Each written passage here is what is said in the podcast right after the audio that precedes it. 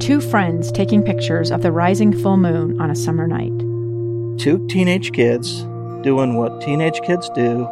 When a stranger with a gun and a death wish changed everything.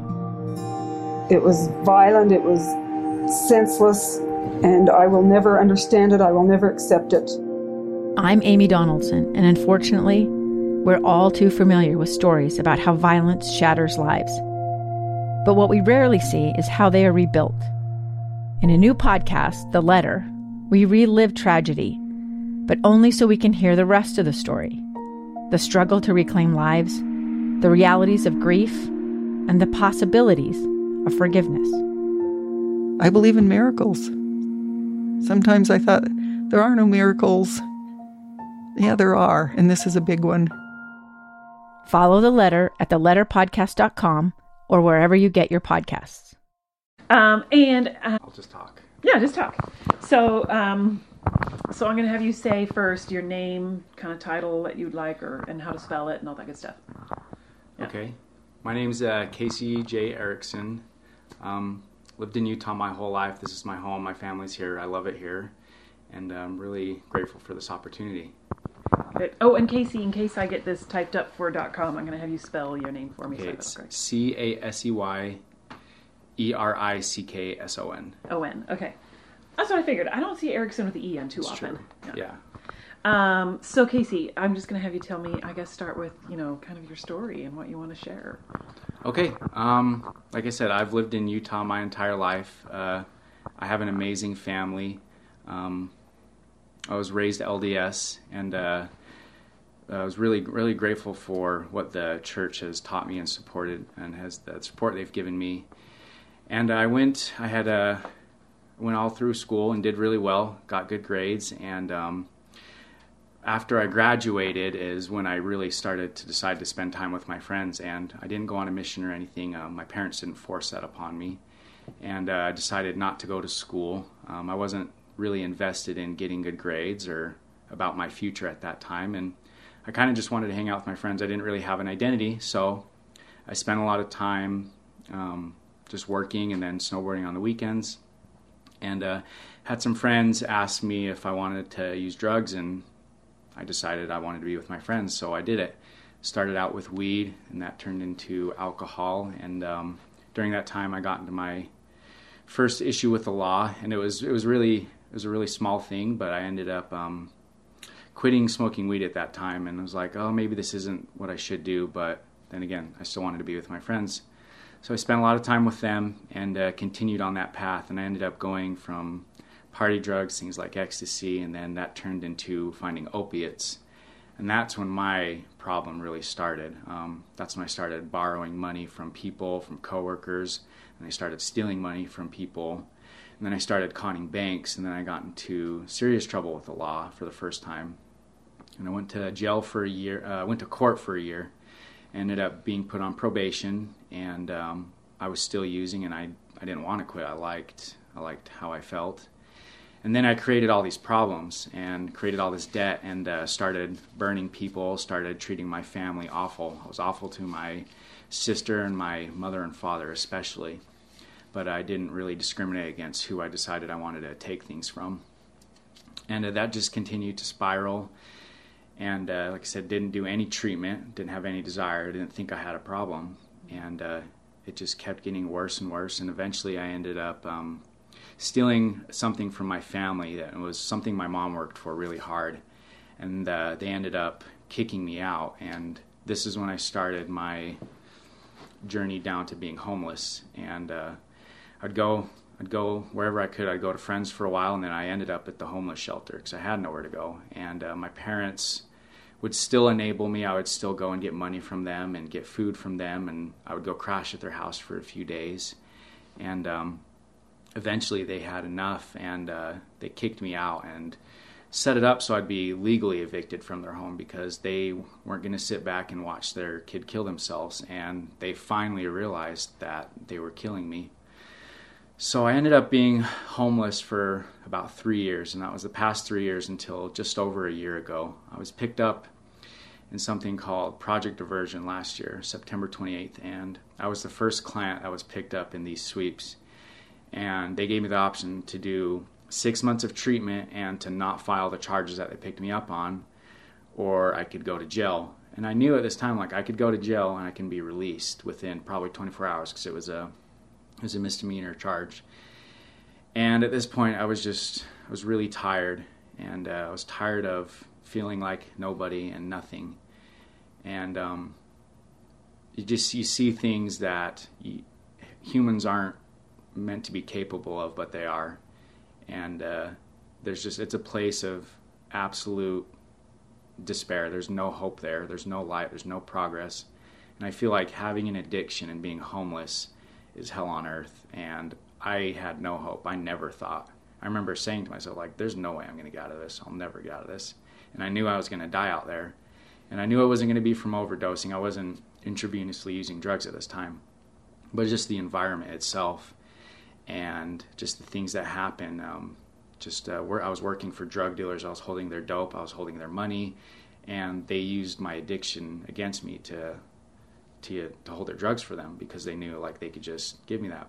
Also, it's a choice, and I chose to put myself there, and eventually it come, came down to the point where I had to choose to get myself out, and I didn't know if I was ready for that, but when I had that opportunity where the the county put together that program and uh, allowed someone like me to get some help that was desperately needed. And I just kind of went with it. Like I said, I was really tired. I'd been awake for days and days, and I ended up um, ended up going to this building by the library, and it was full of cops. And then they gave me that option, and then I went to the VOA for a day to sleep, and then they the next day I went to Project Reality, and they were trying to put people on methadone. And at this point, I chose I'm like, if I'm going to get sober, I'm going to get sober. So I chose not to be on methadone.